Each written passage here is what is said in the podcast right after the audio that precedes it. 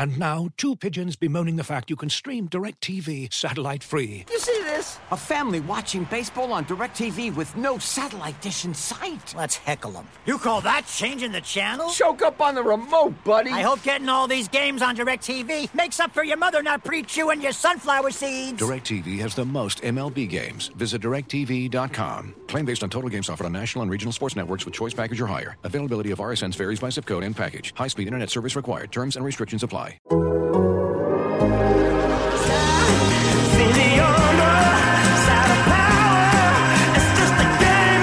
755 is real with David O'Brien and Eric O'Flaherty is on the air now.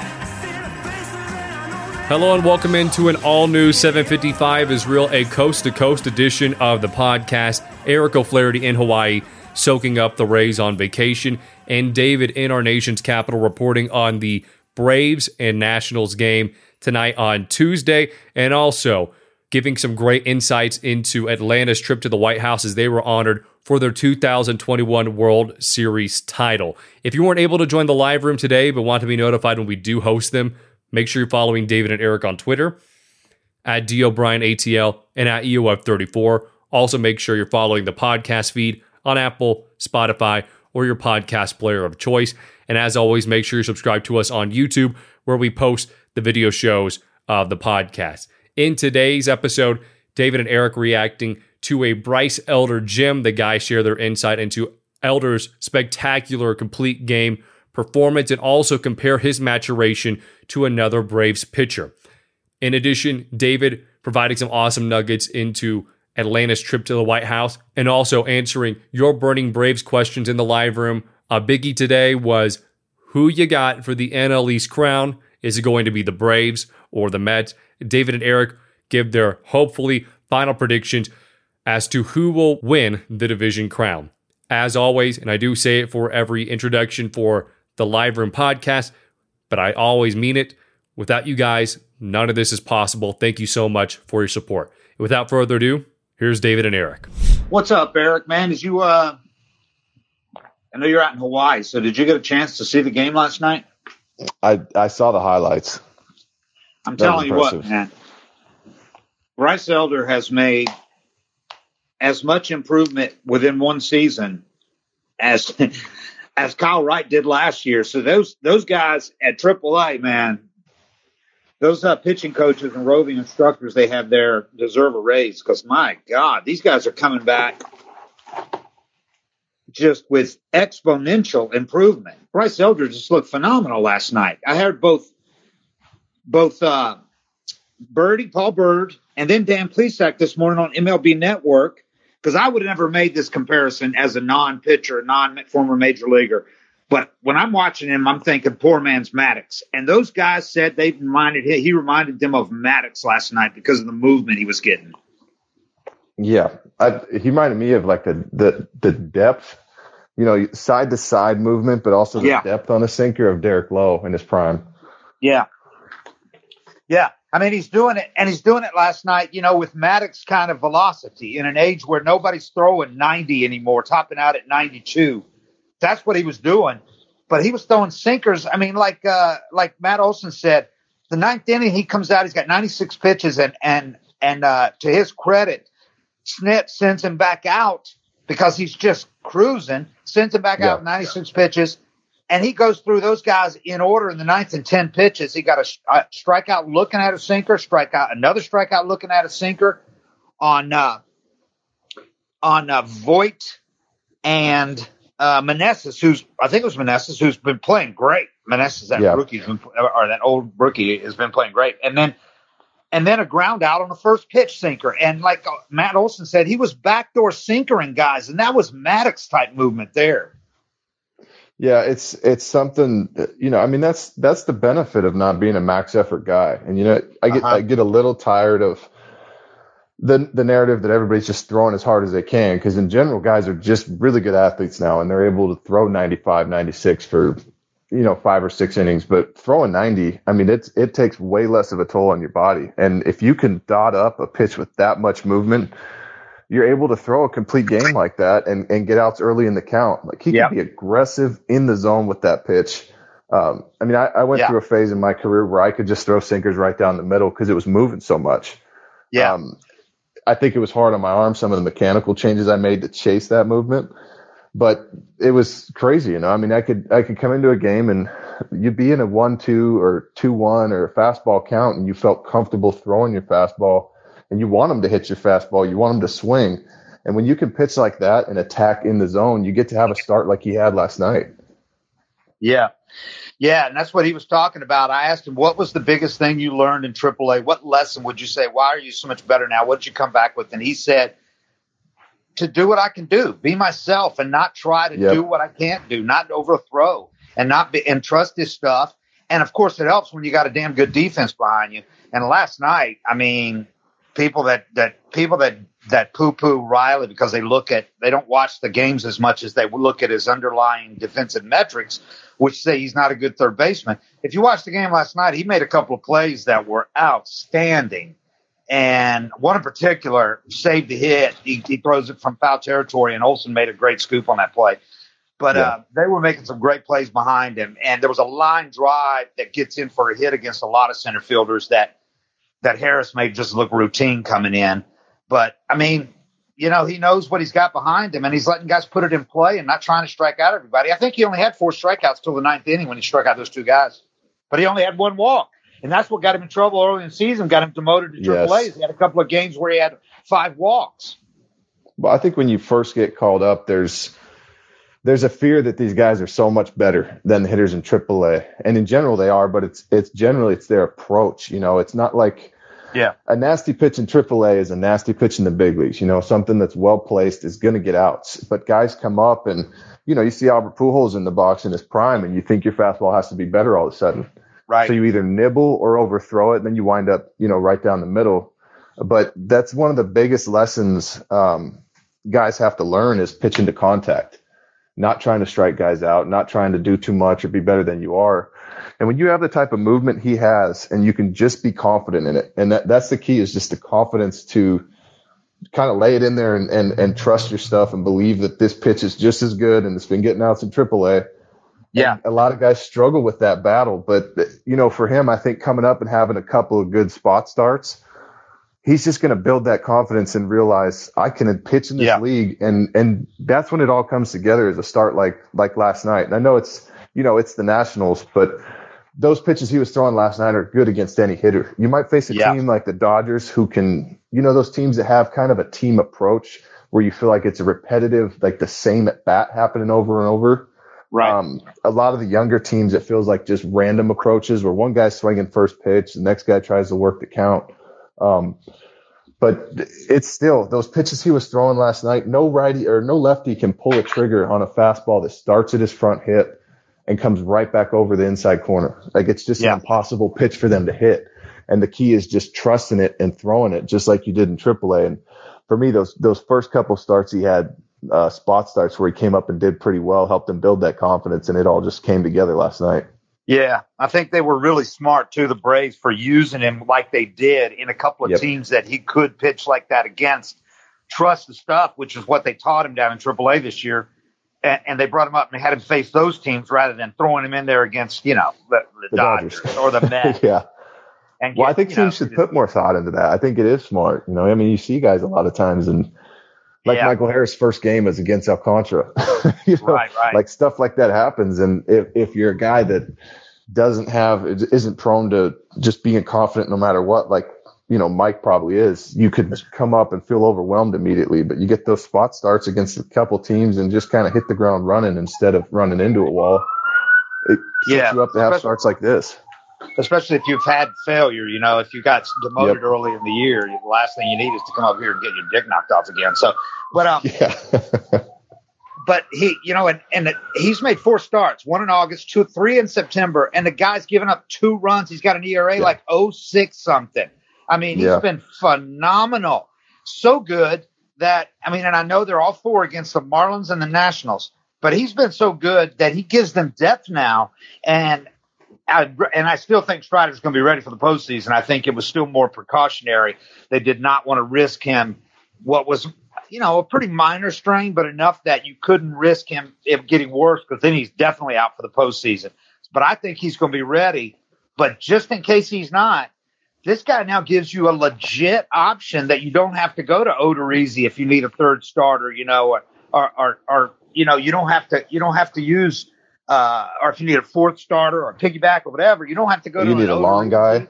Or you don't have to go to a, a bullpen game like you did last year. We started Dylan Lee in the World Series. Now you got another guy that's going to give you such depth. And when they added uh, Kyle Wright to that to the World Series roster last year, I think they add him to the postseason roster from the get go this year, and he's that long guy or that spot starter. So really yeah. shapes up to, to be in a lot better position they were in. And not only that, but looking forward, you can start to see where you could definitely start to pencil him in for the rotation next year. I mean, he's just made leaps and bounds. And and this is oh, how you know how huge that start is last night for your bullpen.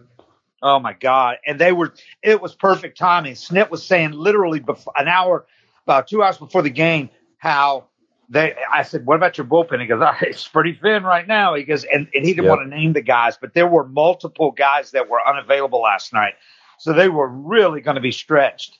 And what happens? He goes out and throws an entire, uh, throws the first complete game of the year in 106 pitches. I mean, that was just a godsend as far as uh, bullpen is concerned as well.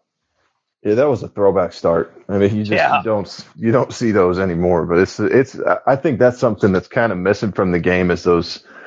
It is a starter going seven, eight, nine, and it, when you're in the bullpen and that happens, and you just you everybody gets a day off. Now they go into the day, and instead yeah. of having two guys that have pitched two out of three, and Snit has to piece the game together. Yeah, the whole, you got you got seven, eight guys that are 100 percent fresh and ready to go which is perfect because you got Kyle Muller going tonight, and he might come out and throw yep. six great innings, but he also might come out and walk three guys in the second inning and get the early hook. Yeah, and you can give him the early hook. You know, you can yeah. play to win today because of what the guy did yesterday. Yeah, I mean, it was just a tremendous start, and uh, and, and you we talk about de- having guys in the rotation who all have a different look and ha- what that does to opposing teams. He's yet another guy that has a completely different look than the guys that are in this this rotation. I mean, he really does. He's more like a Kyle Wright, but if you take five, six miles an hour off off of everything. But uh, he's uh, yeah, he's he's something, man. He's something that he's very interesting for sure. Eric, let's hear from today's sponsors. Looking for an assist with your credit card but can't get a hold of anyone? Luckily, with 24 7 US based live customer service from Discover, everyone has the option to talk to a real person anytime, day or night. Yep, you heard that right. You can talk to a real human in customer service anytime. Sounds like a real game changer if you ask us. Make the right call and get the service you deserve with Discover. Limitations apply. See terms at discover.com/slash credit card. Looking for an assist with your credit card but can't get a hold of anyone? Luckily, with 24 7 US based live customer service from Discover, everyone has the option to talk to a real person anytime, day or night. Yep, you heard that right. You can talk to a real human in customer service at any time. Sounds like a real game changer if you ask us. Make the right call and get the service you deserve with Discover. Limitations apply. See terms at discover.com slash credit card the Braves, you know, were exhausted after playing six and a half hours in Philly on on Sunday in that rain delayed 11 inning game. They take a train here, get here about midnight. They got up in the morning because they had, you know, invited to the White House. So they get up and go, and uh, you know, the guys are going, are thinking, now this is going to be fun, but I wish we could have done this in the spring. And Snit has said it off the record too. They wish you could have done it in spring or in the summer instead of now, but they weren't going to pass this opportunity up. No. And they go to the White House, man, and every one of those guys I talked to had the t- they had it a blast. They loved it. They were blown away by how cool it was, and just how first class everything was, and just fascinated by everything that goes on behind the scenes. And they got you know they got tour guides, you know, staff members telling them everything and getting giving them tours of the Oval Office and places that normally nobody gets to go and and somebody asked, I think McGuirk asked, uh, you know, and, and, and Biden made it happen. He told those guys, yeah, let them see everything. They, and they got to see everything, man. They, they just had a great time. Yeah, that's something that, you know, it's, if the timing's bad, you can just look at it like this is a once in opportunity lifetime. You know, you can go back when you're retired or whatever and go to the White House, but you're not getting that tour under exactly. any circumstance. You know, I mean, it's like one of those you got to know somebody and have yep. some kind of connection to see a lot of the stuff they get to see. So I would have definitely been on that bus. and it was cool because guys that it was you know it was it was voluntary. I mean they didn't they didn't force anybody to go, but almost every single guy went, including guys that weren't on last year's team, like the rookies were in the front. Man, they were down there just watching. It was so cool to see Harris, Grissom, and there you go. Right, starting last night, he he asked if he could go. Elder asked if he could go, even though he was starting last night, and they said, "Yeah, man, if you want to go, go." And he went, and he was so glad he went because he was just like so impressed by all the history and everything that they were talking about, you know. Uh, it, so that was cool for him to start the day in the morning going there and to finish it throwing a throwing a complete game shutout. The first by a Braves rookie since 1990, 32 years ago. Wow. Yeah. Yeah. Cons- considering some of the rookies they've had, that's pretty impressive. I like seeing a couple pictures of you and Bowman suited up. it was fun, man. I'm not. I'm not gonna lie. It was. I had a great time. I took a 5 a.m. train here to get here and get here in time. I had to rework everything, and uh, it was so much fun. I mean, we didn't even get the back tour behind the scenes, but I it was great just just being in the White House and seeing all that stuff up up close. Them playing Hail to the Chief, you know, when he came in, and and then uh, having him McGuirk, him and McGuirk talking about last year and about Hank Aaron. It, it was really cool. It was just really well done. The whole thing was really cool. Yeah, that's one of those things that you just, you know, trust me, you're tired and it's it's off your sleep schedule. You get in late and you I think that, you know, it pops in your head. I wish this was at a different yeah. time, but you just know like this opportunity with this yep. type of tour and, and this type of treatment at the White House is probably something I'm never going to encounter again in my exactly. life. Exactly and you're yep. done playing and it's like you you don't get these type of things so i would always tell guys like hey if you got a shot do it yeah most players never get a chance i mean your team has to win it for one thing and then it has to work you know where you got a chance to go the next year. You never know what's going to happen. The pandemic yep. happened other things. A lot of teams have not had the opportunity. The nationals never got to go and they and they play here in the city and they never got to go on that yeah. tour yeah because so the pandemic gotta, hit so. You can't take uh, that for granted.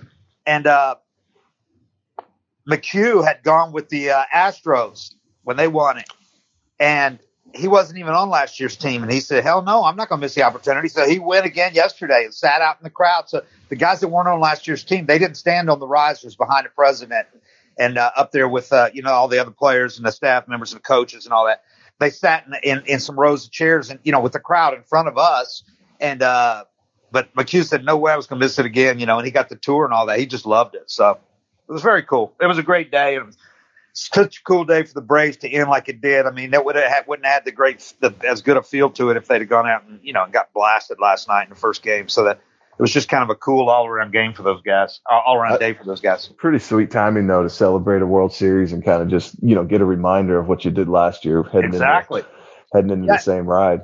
Yeah, in that respect, I mean, you know, they talked about how you know, was so wrapped up in now trying to win another one or you know, win the division. You got the Mets series looming.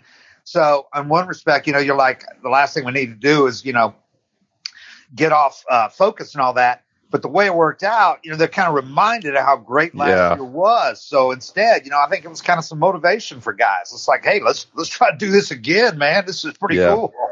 And all the guys that weren't on the team last year, like Olson, are like, you know, I want to stand yeah. up. I, I want to do this again, and I want to be standing up there yeah. Know, with the guys that won it.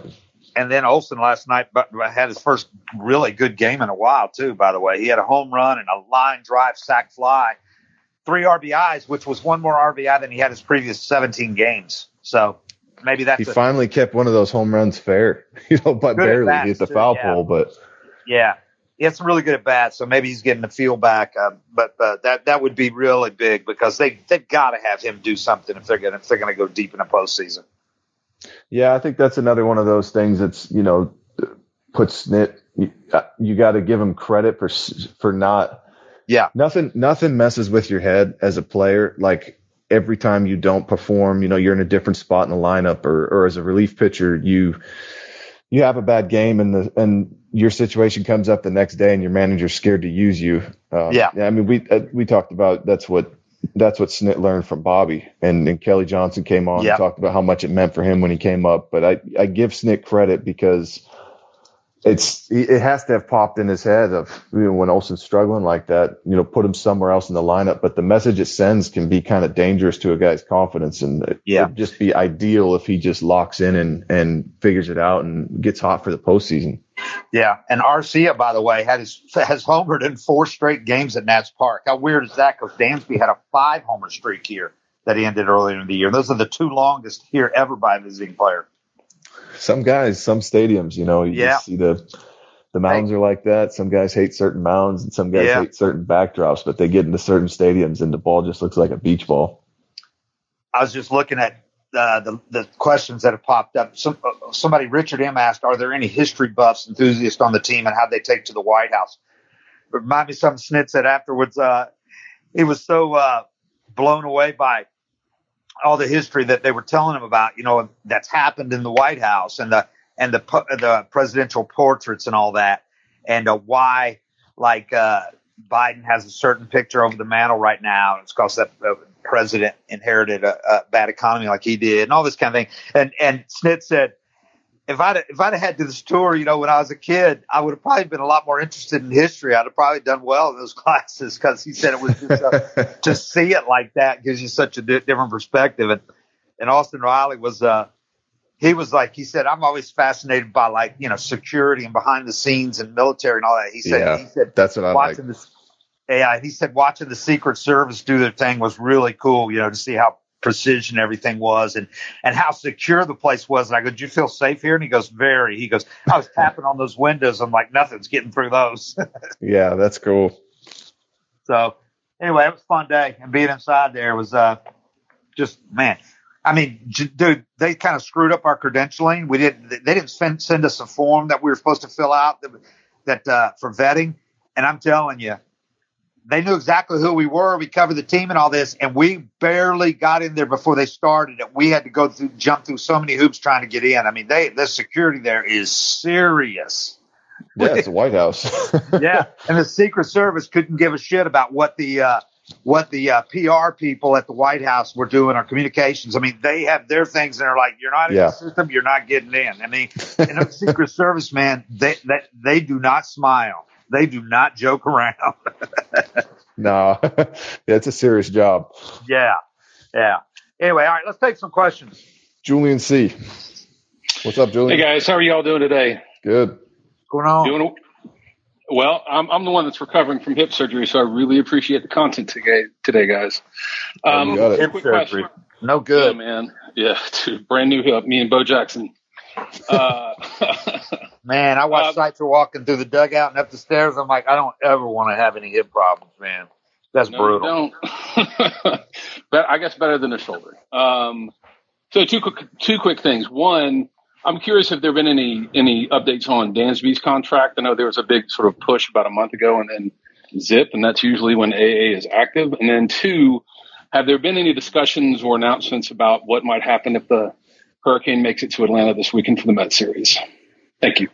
No and no. Um, Dansby's not talking, and you know obviously the Braves are never talking about contracts. But what I understand, at least as of a few days ago, there's nothing going on as far as talks, which kind of surprises me, but shouldn't because this is exactly what happened with Freddie, and you know then they made that late push. So who knows? I mean, it could happen quickly if they make the contract that's you know it's fair offer and all that. It could happen quickly. So I so I'm not going to ever say I'm not going to say uh, never say never, that kind of thing. But uh, um, right now, I think they're just focused on the task at hand. But uh, I, I, I have not heard anything going on as far as Dansby and, uh, and, and an extension. As for the as for the hurricane, no, I haven't heard anything yet, and that doesn't surprise me because you know how these things could change, man. I mean, it's barreling towards Florida, but and but but I mean, there's a good chance we don't see anything. There's a good chance it arrives late. I mean, these these things can just veer and change so drastically. So I haven't heard anything as far as alternate plan, but certainly they're they're working on it because they got to get the series in. But it's not really an easy alternate plan if you think about it. You say like neutral site. Well, what's a neutral site? Right. Um, I don't know where where somebody's not playing. And yeah, and, My and the Braves would fan. fight. The Braves would fight having to play those games in New York. You know, in front right. of a New York in the New York crowd. Yeah, so, I, my, my neighbor's a Mets fan, and he keeps talking about Texas, and I'm like, no, no, no, man, we're not, we're not going to. Yeah, Texas. fly all the way down there. No. I mean, if they had to, they could go do something like that. I mean, if they have to, but they would certainly try to get him in first. I know one thing they could do is because it's not supposed to hit till Saturday morning. If it hits Atlanta, it's not supposed to be till like Saturday or Sunday. They could definitely play a doubleheader Friday, and I think they should schedule a doubleheader Friday. Could they go early on Thursday? I mean, it's an off day for both teams. Yep, they they you know it, they should get creative and do that because there's a good chance they're not going to play at least Sunday.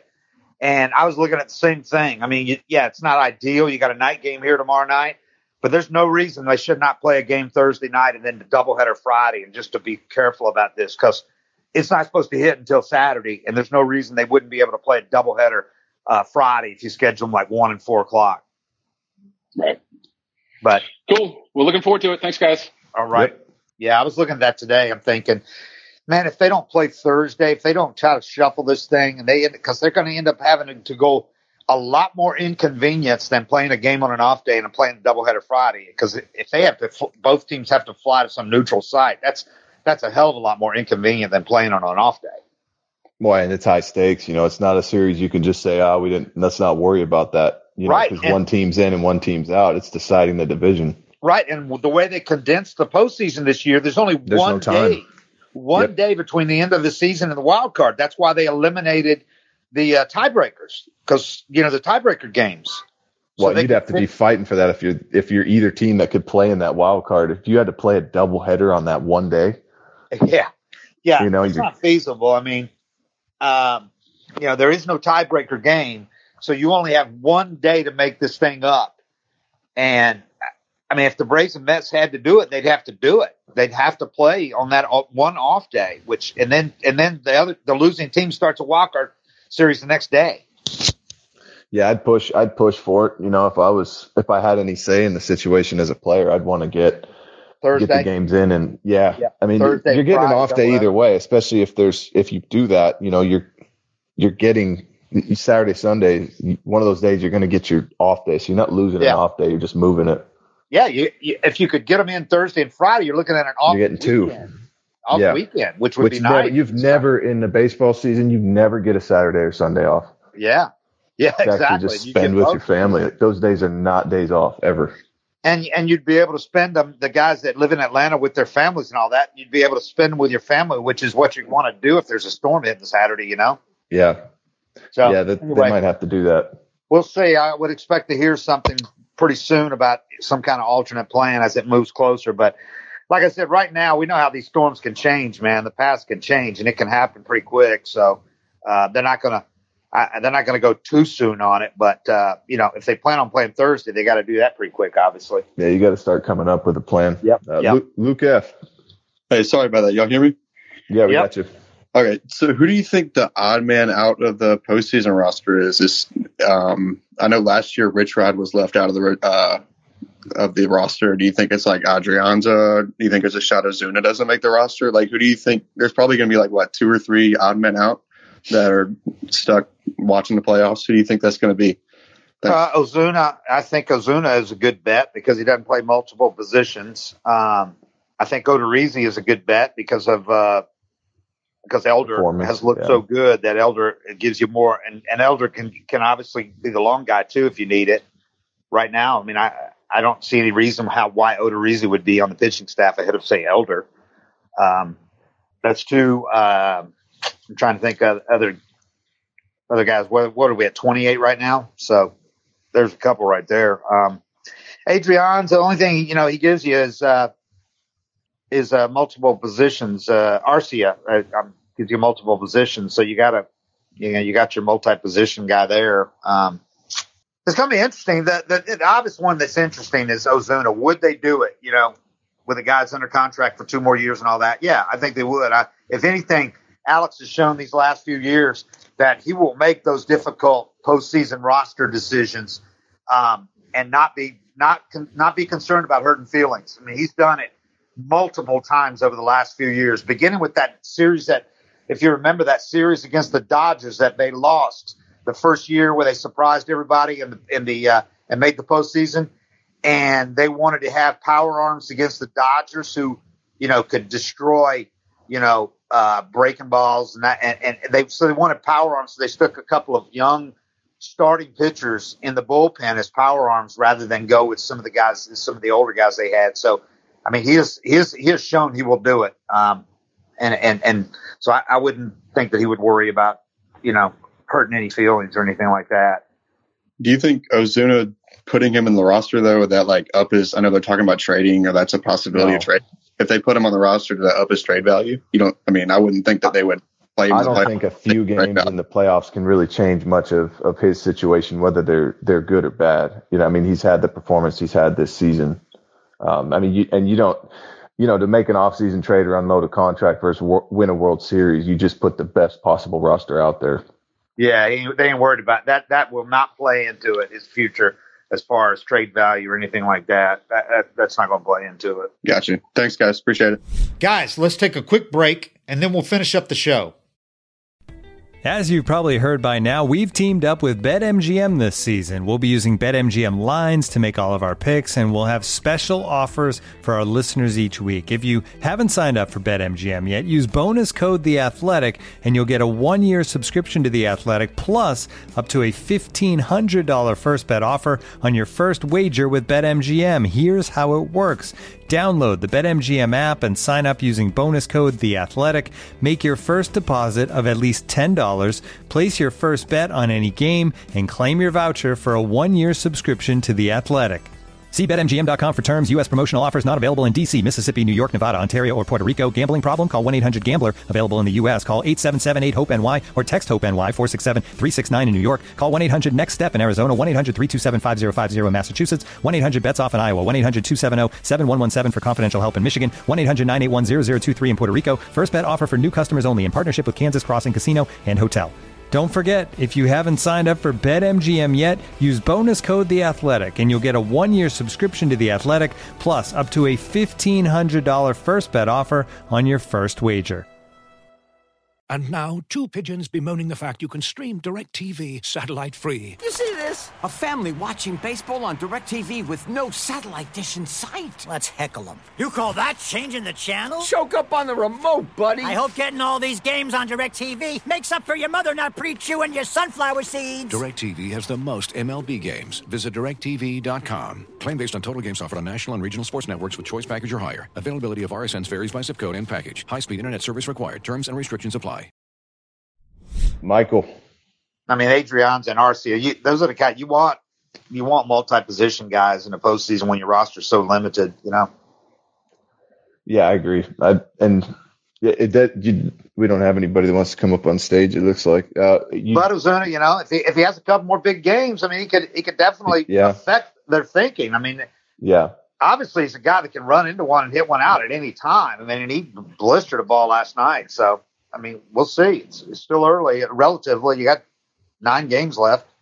guys definitely do get their feelings hurt. You know, especially guys under contract or with a lot of time or or an ego. Yeah. But you just have to have that tough conversation. You know, and and it's definitely a tough one. I'm sure there's a lot of guys that loves that he's had to think about it with. But you just, I mean, we got a bigger goal here than your feelings. Michael, Yeah, what's up? I mean, it, the fact that he keeps playing him though, as as a DH, says something too. I mean, yeah. you know, I mean, Well, they know what he can do. Yeah, well, they know they can do. So if he gets hot between now and then, I yeah, I would expect him to make a roster. I mean, because he, can hit one out, and and you do have Yep. two multiple position guys. So you know, one of those guys could definitely not make it. Arcia will make it. Adrianza maybe maybe not. Uh, what's up, Michael? You there? Hey guys, thanks for doing this. Um, I, I got a question about um, when they talk about contract extensions or free agent contracts. Did they ever look at front loading? Because I feel like they're just making money hand over fist right now, and maybe in the next few years they might not be. So, does it make more sense to give Dansby a lot of money in the first couple years and have it, you know, go down over the years? Uh, uh, From the team perspective, is that something they look at? And obviously, players they want to have it going long term. But just curious about that. Thanks. Well, I mean, it's different from team to team, and the Braves have all of these projections going on that behind the scenes, on what they think. I mean, they know so much more about this than they, than they reveal publicly about what their economic projections are going forward. And the battery just complicates everything because they've got phase, they got another phase of development in the battery coming where they they're going to make they plan on making a whole lot more money. They're going to build a couple of sky uh, not skyscrapers, but like 20, 15, 20 story buildings in the next few years at the battery, another high end uh, hotel and apartment building so they're planning on this continuing to make more and more money. They don't think that they've they, have they have reached any kind of a plateau yet. And um, so if their economic projections say that they're going to make more money, a lot more money in the future, then no, I would not expect them to front load contracts. Even if, like in the case of Ozuna, maybe it hurts you, then they backloaded his. But um, you know, I, I, Alex more commonly has them kind of even spread over the over the length of it, or it's a bump up by a little bit, but not a lot. If you look at those big contracts he handed out, they all they all peak at about you know 17 million in Acuna's case, 22 million in the case of Riley and Olson, and then they go for quite a few years at that level rather than go up dramatically. So they're pretty uh, fiscally responsible when it comes to that. They don't have a lot of long term outlay, and um, so I, I would I, I, I would just expect that they've that they're looking at the future and what they've got, what they think they're going to be making, and they'll make and they'll base those contracts accordingly. Yeah, yeah. I don't have too much insight into that side of it and the financial thinking, but they're printing money. yeah, and they plan on making a lot more too going forward. Yeah. They plan on making yeah. a lot more. Uh, what's up, Tyler? You there? Yeah. Hey, what's up? Uh, I was kind of wondering how closely, if at all, the players and coaches respectively keep up with the Mets score to some extent during the game, but especially you know afterwards. Are they locked in on seeing how yes. the Mets do? Or is, yeah, absolutely. Absolutely. I, I, think there's a lot of guys that say they're, you know, they're not scoreboard watching. And I think everybody kind of has a different mindset about it. And you don't want to be too wrapped up in it because you can only control what you can control. And that's winning today. But it, it's on the damn, I mean, it's, you, you look in the left field at Philly, there's just there's a scoreboard right there. I mean, you're going to look at it during the game and see what's going yeah. on. Um, and it's on the television. It, it doesn't necessarily put more pressure on you, like, oh shit, the Mets won. Now I got to pitch better. But if you see them lose, you know, I mean, you you know you got to put this one away, and and you, the opportunities there. Um, they're they're aware of every game, and you know they probably you're not in April, May, June, July as much, but you get to September and you're a game back. You you know what the Mets are doing every day. And they've got some nights we go in the clubhouse and the, and the damn game's on the TV if they're playing on the West Coast or whatever. Their or their game's not over yet. I mean, and some guys, you know, they're unabashed. They'll, they'll be they'll cheer out loud. oh know, yeah, that's fun. Yeah, they don't care if we know they're doing it. You know, they're not they're not trying to. They're smart. They know we're they we, they know that we know that they're paying attention to what the Mets are doing. I mean, you can do both what you've got to do and also check on what the other team is doing at the same time, you know? Yeah, you could be wrapped up in it, but not let it affect, you know, your day to day and how you play and everything. But there's, you want to talk about team morale. If you get a big win and come in the clubhouse and the other game's wrapping up and you get to watch the team you're chasing blow yeah. it, yeah. I mean, that's fun. You know, you don't get a chance to root much as a player and you get to sit there and root for the Marlins to make a comeback or something like that. And it happens and yeah. guys have had a beer or two in them and you're just getting loud. Like that's, that stuff's fun. Like that, especially when the win's already in the bag. Yeah. Yeah. We hear some interesting, some funny comments sometimes watching. Oh yeah. Watching guys cheer them against uh, certain teams after, after yeah, they're done playing and sitting back that's a team building uh, activity for sure. Gordon W. W. Couple hey more here. Couple more here. Couple more. Hey, here. Uh, Couple more here.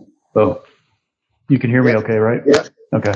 Uh, I'm a lifelong baseball card collector, and I just had a, a question on uh, Eric, if, if you or any of your teammates were ever into that, or, or Dave, any any of the, the press guys, and just curious how if uh, if that was a thing behind the scenes.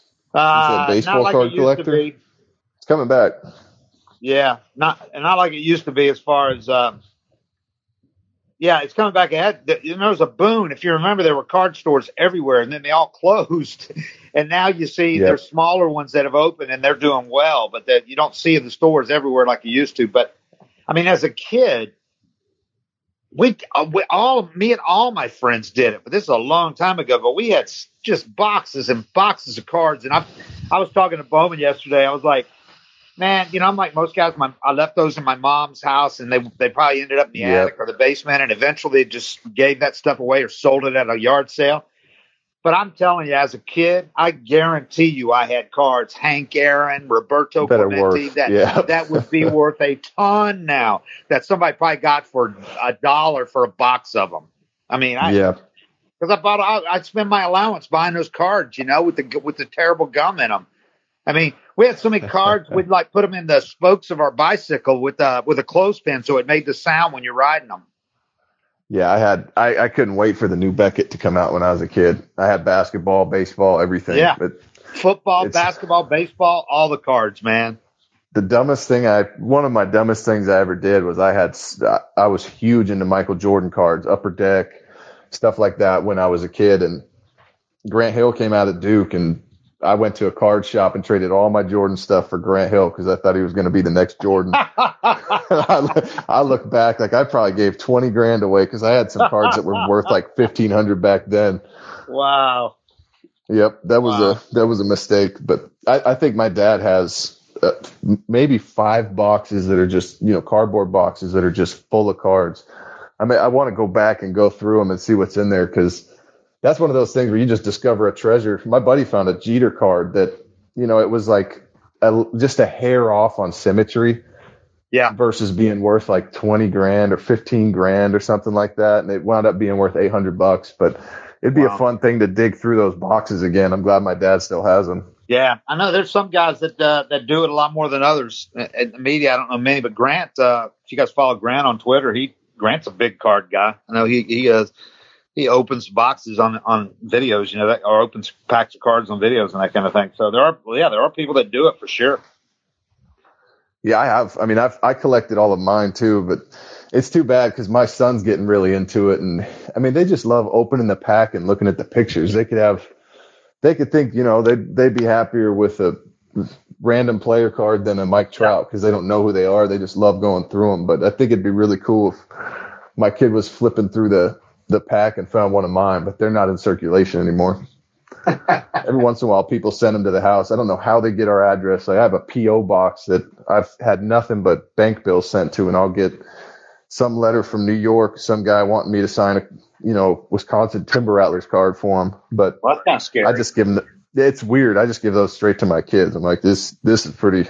I don't know how you found me, but I'm not going to encourage this. Jeremy P. Let's see if Jeremy's there. I'm here. Can you hear me? Yep. Yep. Yes. Sorry, guy. Sorry to the other two, but I'm glad to get on.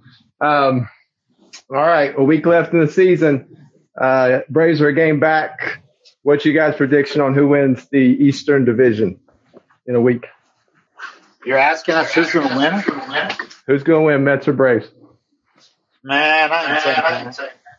I, I, I thought I feel a lot better about the Braves' chances maybe than I did a couple of days ago in Philly. Before when they lost the first two games in Philly, I thought this is over, and I thought they made moves where they weren't waving a white flag, but that they were that, that they were Resting thinking about Strider, yeah. When they put Strider on the IL, uh, you know, to be careful with him.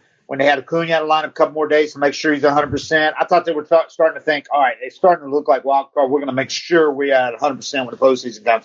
But I think winning those last two games in Philly and then obviously winning last night, I think they're in a better position right now. They're still, though, a game behind. And if you think about it, they are, in effect, two games behind because the Mets have a 9 7 advantage right now over the Braves.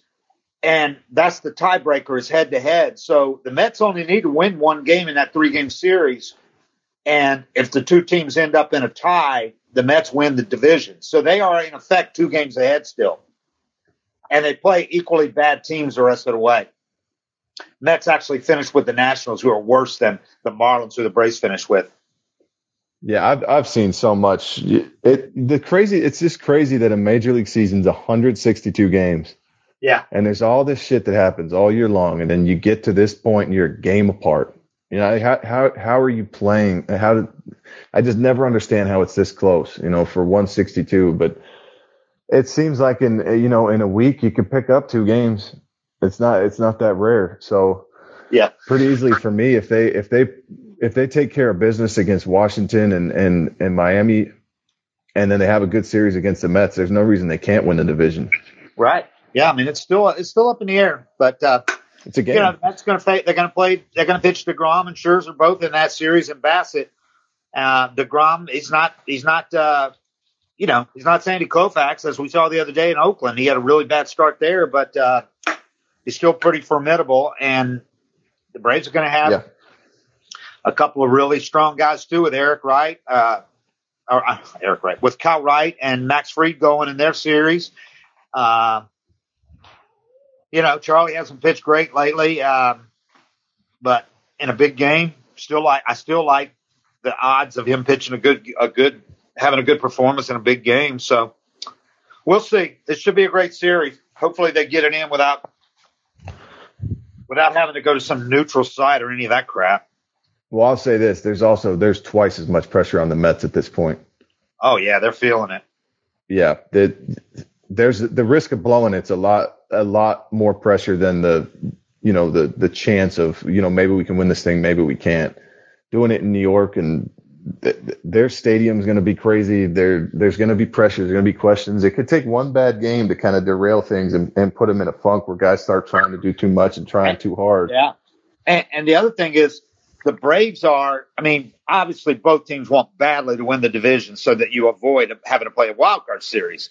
The Braves are in a better position to withstand a wild card series. It will not be easy. Will not be an easy path going through the probably the Padres, then the Dodgers, and you go, you know, uh, then the Mets and the and the LCS if it works out that way. But um, the Braves are in a better position to withstand a best of three wild card series immediately before a division series than are Yeah. the Mets because the Mets rely so heavily on those two starters.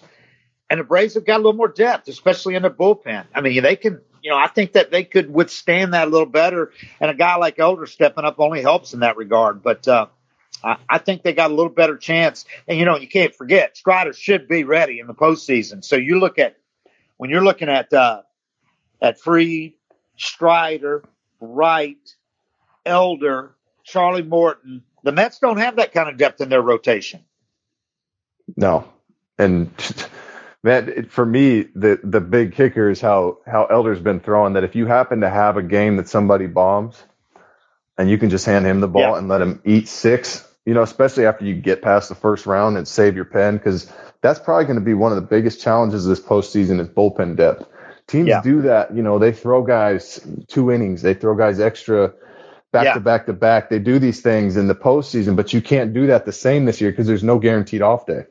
You know, Right. the, the games are stacked up tight. So if you have a guy that you, you can't wave the white flag, you know, if you're down three in the in the second or and, and your starter walks two and he just looks like shit. But if you could throw a guy like Elder in there and feel confident about it and he Yep. gets rolling, you stay down four the whole game and he throws six innings to wrap it up. You got a fully fresh pen for that next game, and it's huge versus having to piece together five innings and have you know a bunch of guys pitch that you don't want to.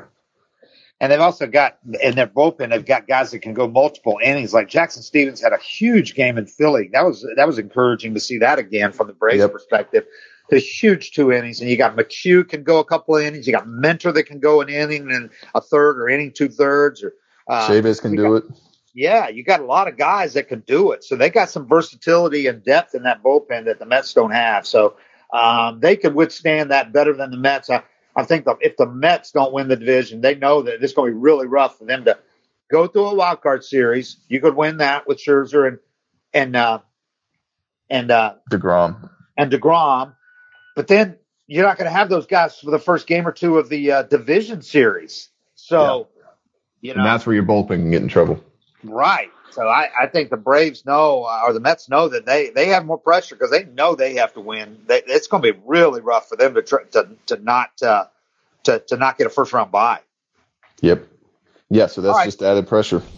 A spectacular live room, as always. Thank you so much to those who turned out to the live room and interacted with David and Eric in real time on the Athletic app. Just a quick programming note on our way out. We'll be hosting another live room. It will be on Thursday, time TBD. So make sure you are following David and Eric on Twitter at DOBrienATL, at EOF34. Make sure you're following the podcast on all podcasting platforms and also are subscribed to our YouTube channel, which you can find the link in the description. Thank you all so much for tuning in. And as we always say, 755 is real. We're out.